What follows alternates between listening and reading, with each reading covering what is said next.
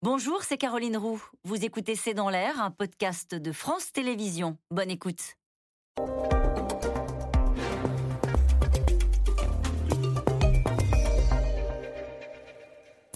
Laurence Rossignol, bonsoir. Vous Bonsoir. êtes euh, députée, sénatrice PS de l'Oise, vous êtes présidente de l'Assemblée des femmes, vous avez été, je le précise, ministre euh, de la Famille, de l'Enfance et des Droits de la Femme, et vous êtes co-rédactrice de ce rapport dont on parle beaucoup, ce rapport sénatorial qui est intitulé Porno, l'enfer du décor. Vous avez travaillé six mois euh, sur ce rapport, donc vous êtes plongé dans cet univers de la pornographie. Est-ce que ça a été un choc et qu'avez-vous découvert qui vous est euh, le plus surprise, dans le mauvais sens du terme? Bien sûr que c'était un choc. Euh, personne ne peut entendre les témoignages qu'on a entendus, voir les images qu'on a vues, sans être choqué. Ce que l'on conclut, c'est que le porno, c'est pas une affaire de sexe, c'est d'abord une affaire d'argent, c'est une affaire de business. C'est un gros business mondial, de l'argent que je dirais facile, un peu comme l'argent des proxénètes, vous savez, ceux, ceux qui gagnent l'argent en faisant faire des relations sexuelles aux autres. Euh, c'est un peu. Vous les comparez à des proxénètes, donc ceux qui sont derrière cette industrie. Oui, je, je ne dis pas que c'est une qualification de proxénétisme, mais je dis que ça fait quand même penser un peu au proxénétisme. C'est tirer avantage financier de l'activité sexuelle de quelqu'un d'autre. Et puis ce que j'observe, qui est aussi euh, similaire euh, avec la prostitution, c'est que les femmes qui tombent dans leur filet, beaucoup d'entre elles, les jeunes femmes, sont des femmes vulnérables financièrement, psychologiquement, et qu'elles ont été attirées euh, dans ces vidéos et par des méthodes qui sont des méthodes euh, fallacieuses. Et on leur a menti en réalité. On leur a dit que ce serait diffusé qu'au Canada, pas, euh, sur un site payant, puis en fait ces, vidéos se retrouvent partout. Quoi. On leur a dit qu'elles auraient une relation sexuelle, que ça se passerait très calmement, et en fait, elles découvrent qu'il y a plusieurs hommes qui sont là pour des pratiques sexuelles dont elles ignoraient même l'existence. Alors justement, je vous propose, Laurence Rossignol, d'écouter un témoignage de l'une de ces actrices qui a été diffusé hier soir dans Complément d'enquête. On regarde. Toutes les scènes, je passe mon temps à dire non. Je passe mon temps à dire à les pousser, à, à dire non. Donc j'ai mal, je pleure, je saigne, mais euh, personne s'arrête. Tout le monde s'en fout, personne me dit est-ce que ça va? Enfin, Et moi, je suis debout, et lui, il passe, mais il me pousse. En fait, il, il a aucun respect, et il gueule, il fait que crier, crier. Et en fait, Laurence Rossignol, ce dont on se rend compte avec ces témoignages, c'est que pendant longtemps, on s'est dit, bah, il n'y a pas viol, écoutez, c'est une scène porno, euh, les jeunes filles y allaient en connaissance de cause. Et c'est ce, c'est ce ces témoignages Alors, globalement, dans notre société, il n'y a pas souvent viol. Je vous rappelle quand même que la petite phrase la plus connue, c'est quand une femme dit non, elle veut dire peut-être, et quand elle dit peut-être, elle veut dire oui. Donc en fait, une femme dit jamais non, en réalité, dans les représentations euh, traditionnelles. Je vous rappelle que le devoir conjugal exonérait l'idée même du viol. Il a fallu changer la loi pour qu'on reconnaisse le, reconnaisse le viol conjugal. Les personnes prostituées, comme ces, ces femmes, ces actrices qui ont tourné dans ces vidéos, ont eu du mal à faire entendre par la police ou la gendarmerie qu'elles avaient été victimes de viol. Elles étaient présumées être consentantes à ce qui leur arrivait. Et donc aujourd'hui, ça change, bien, bien, bien heureusement, et il y a euh, une, instruction qui est ouverte, une enquête par le parquet de Paris. Il y a euh, une 40 plus de 40 parties civiles, de jeunes femmes qui ont témoigné, qui sont portées partie civile. Il y a plus d'une dizaine de mises en examen, certaines accompagnées de détention provisoire, soit de réalisateurs, soit d'acteurs de euh, ces vidéos porno. Hum. Alors, ce qui est dramatique, c'est que ces vidéos, elles sont en libre accès. Et il y a ces chiffres que vous révélez. Deux tiers des enfants de moins de 15 ans ont été exposés à ces vidéos. Un tiers des moins de 12 ans. Quel impact, alors vous parliez justement de, cette notion de consentement. Quel impact euh, ces vidéos ont-elles sur les petites filles et sur les petits garçons? Parce que quand on a 10-11 ans, on est encore une petite fille et un petit garçon. hein. Oui, ce qui a été aussi choquant, c'est qu'il a fallu y aller sur les sites, les sites internet, voir les vidéos, et on est allé voir, moi je suis allé voir uniquement ce qui est accessible pour tout le monde. Vous cliquez, avez-vous plus de 18 ans Vous répondez oui, ce que tout gamin sait faire, répondre oui, et après on voit les images auxquelles ils ont accès. Et, et ces images sont des images extrêmement choquantes, parce que souvent ce sont des images qui simulent des viols ou qui montrent des activités sexuelles qui ne viendraient jamais à l'idée d'un enfant. Et c'est choquant, comme le disent les spécialistes, c'est une effraction dans l'intimité d'un enfant que de l'exposer à ces images-là. Il y a une loi depuis 2020 qui impose aux sites pornographiques de contrôler l'entrée des mineurs. Et cette loi n'est pas appliquée. aujourd'hui. N'importe qui peut accéder à ces images-là. Et ça a des conséquences, parce que d'abord, ça, ça, crée un imaginaire de la sexualité et des représentations qui colonisent le cerveau mmh. des enfants, mais aussi des adultes d'ailleurs, je tiens à le préciser. Et ces, images sont racistes, homophobes, misogynes, elles, sont, elles dégradent les femmes et elles elles font passer ce qui est exceptionnel et souvent de l'ordre du fantasme pour la réalité. Vous avez été ministre de la Famille.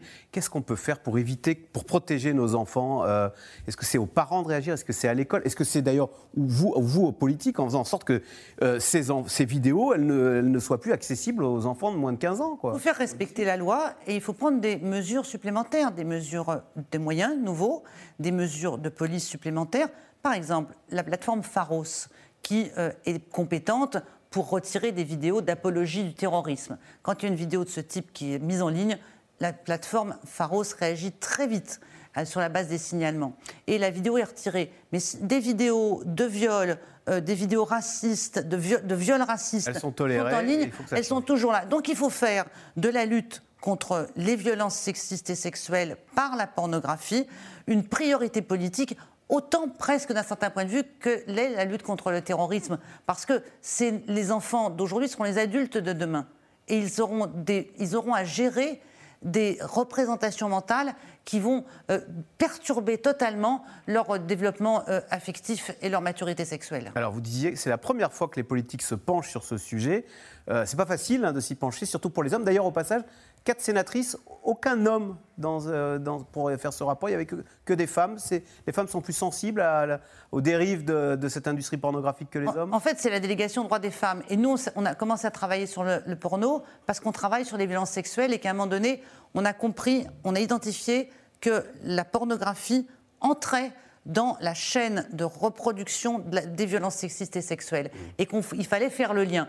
Les hommes de notre délégation ont soutenu, ont participé à des auditions, étaient présents et ils ont tous voté le rapport. Mais je, je conçois que les hommes politiques ont un peu plus de mal à se pencher sur ces sujets euh, que, nous, nous, on y va plus, franchement. Quoi. En tous les cas, la, lutte contre les violences sexistes et sexuelles, on l'a fait, on euh, elle est instruite partout, hein, dans la pornographie, au cinéma et en politique. Est-ce que euh, vous soutenez la décision, alors ça n'a rien à voir, je suis désolé de cette transition un peu brutale, mais la décision de Julien Bayou, que pensez-vous de cette décision qui a décidé de se mettre en retrait, d'abandonner même ses fonctions au sein de la direction d'Europe Écologie Les Verts, suite à ces accusations de harcèlement moral? D'ailleurs, il ne sait pas très bien ce qu'on lui reproche. Euh, puisque c'est la cellule interne d'Europe Écologie Les Verts qui s'est saisie du dossier sans lui dire ce qu'on lui reprochait. Je crois que Julien Bayou a fait la seule chose qui lui a semblé possible au moment où il l'a faite et au stade où était euh, cette, euh, cette histoire. C'est une sale affaire. Euh, je le dis clairement parce que, en fait, nous, notre but, moi, mon but, c'est que les violences contre, envers les femmes s'éteignent, qu'elles disparaissent. Et que dans les partis politiques, mais comme dans tous les lieux de pouvoir, les hommes qui abusent de leur pouvoir pour commettre des infractions à l'éthique, à la morale collective, à la morale politique, cessent de se comporter ainsi avec les femmes. Mais ça veut dire qu'il faut à la fois des règles d'instruction des dossiers. Et là, d'après l'enquête que j'ai lue cet ah après-midi en Libération, il semblerait que n'importe qui puisse s'ériger euh, chaque matin comme étant euh, un enquêteur ou une enquêtrice des violences sexuelles. En plus, il y a des limites à poser sur la vie privée.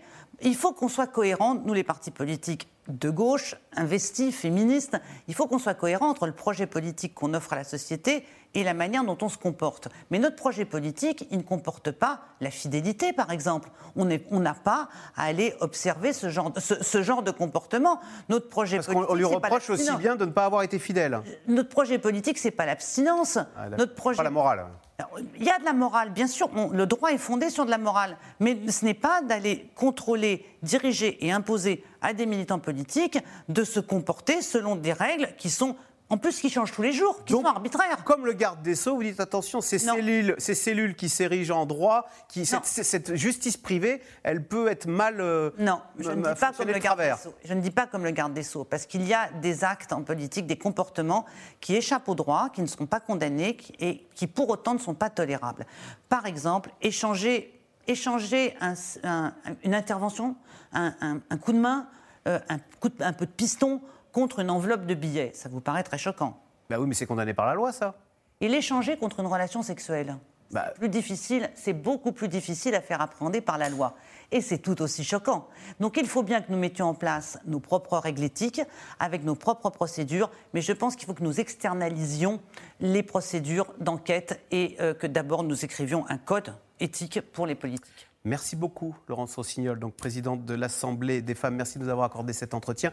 Vous restez sur France 5. Tout de suite, c'est dans l'air qui revient sur le discours cet après-midi de Vladimir Poutine qui a officialisé le rapprochement des euh, territoires conquis dans le Donbass à la Russie. C'est tout de suite, c'est dans l'air. C'était C'est dans l'air, un podcast de France Télévisions. Alors s'il vous a plu, n'hésitez pas à vous abonner. Vous pouvez également retrouver les replays de C'est dans l'air en vidéo sur France.tv.